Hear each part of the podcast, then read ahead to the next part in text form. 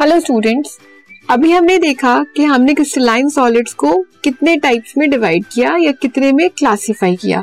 सो first solid और crystal जो हम आज स्टडी करेंगे, वो कौन सा है?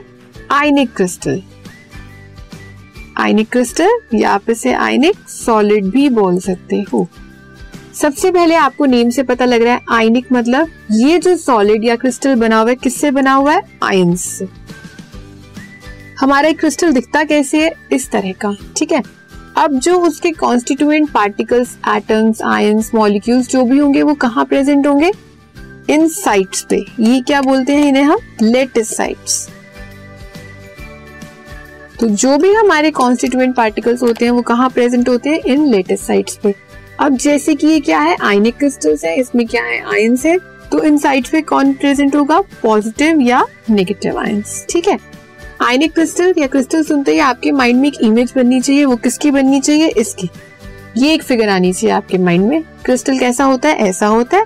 इस तरह की इसकी लेटेस्ट पॉइंट्स पॉइंट्स भी बोल सकते हो।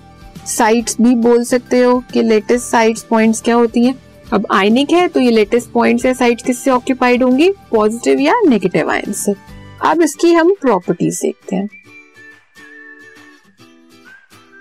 Lattice points are occupied by positive and negative ions अभी आपने देखा कि जो हमारे लेटेस्ट क्रिस्टल था, उसके लेटेस्ट साइट्स या लेटेस्ट पॉइंट्स किससे ऑक्यूपाइड थे? पॉजिटिव या नेगेटिव आयंस से। Hard and brittle solids, crystalline solids के जो फ़र्स्ट टाइप के हैं मतलब आइनिक सॉलिड्स जो हैं, वो कैसे होते हैं? हार्ड होते हैं और ब्रिटल। ये किस वजह से होते हैं? अभी हम आगे देखते हैं। High melting point due to very strong electrostatic forces of attraction. जो हमारा आयनिक क्रिस्टल है, वो हार्ड, ब्रिटल और उसका हाई मेल्टिंग पॉइंट ये तीनों चीज़ें जो हैं, ये किस वजह से हैं? Just because of the strong intermolecular forces of attraction क्यों? क्योंकि जो अंदर उसके फोर्सेस ऑफ़ अट्रैक्शन है, जो बाइंड कर रहा है उस पॉजिटिव और नेगेटिव चार्ज को, वो कौन सा फोर्स है? आप उसे फिजिक्स में भी पढ़ते हो, क्या है वो? कुलम्बिक फोर्स है। कुलम्बिक फोर्स को आप क्या बोल सकते हो? इलेक्ट्रोस्टेटिक फोर्स मतलब जब एक पॉजिटिव और एक नेगेटिव आयन के बीच में जो फोर्स लगता है, उसे हम क्या बोलते हैं? इलेक्ट्रोस्टेटिक और वो सबसे ज़्यादा स्ट्रॉन्ग फोर्स होता है। ठीक है? तो जो हमारा हार्ड है आयनिक सॉलिड या वो ब्रिटल है या उसका हाई मेल्टिंग पॉइंट है, वो किस वजह से है?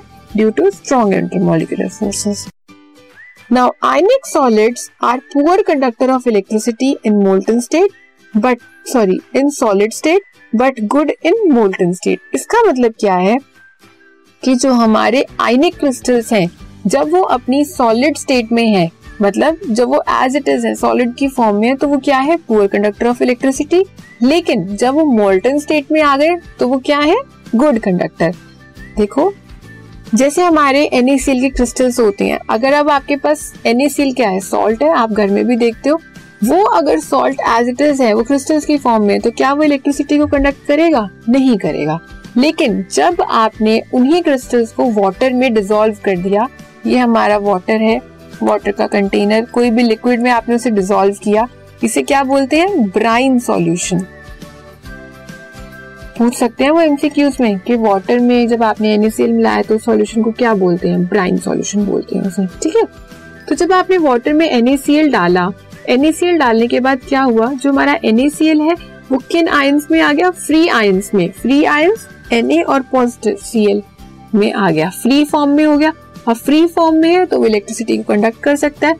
In this way poor conductor मतलब जब NaCl सॉलिड में था तो वो क्या था? पुअर कंडक्टर था। Now they are good conductor कैसे? When they are in the molten state और they are in the free ion state ठीक है?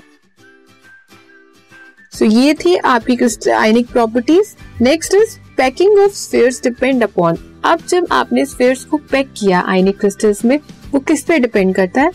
प्रेजेंस ऑफ़ चार्ज पार्टिकल्स मतलब जो आपके पॉजिटिव और नेगेटिव आयंस हैं, वो कितने ज़्यादा हैं, उस क्रिस्टल के अंदर उस पर डिपेंड करेगा।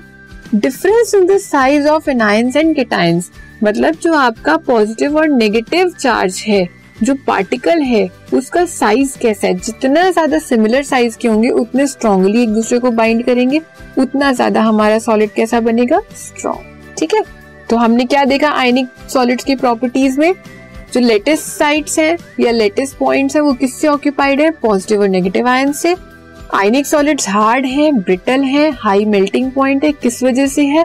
क्योंकि उसके अंदर strong molecular forces of attraction है।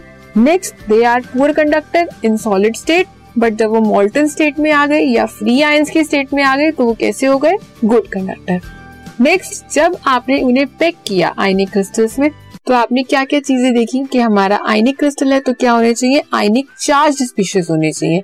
मतलब एक पॉजिटिव होना चाहिए और एक नेगेटिव होना चाहिए। और दूसरा, जो पॉजिटिव और नेगेटिव आयन है, उनका साइज़ इफ़ेक्टिव होना चाहिए ताकि वो एक दूसरे को बाइंड कर सके। ठीक है?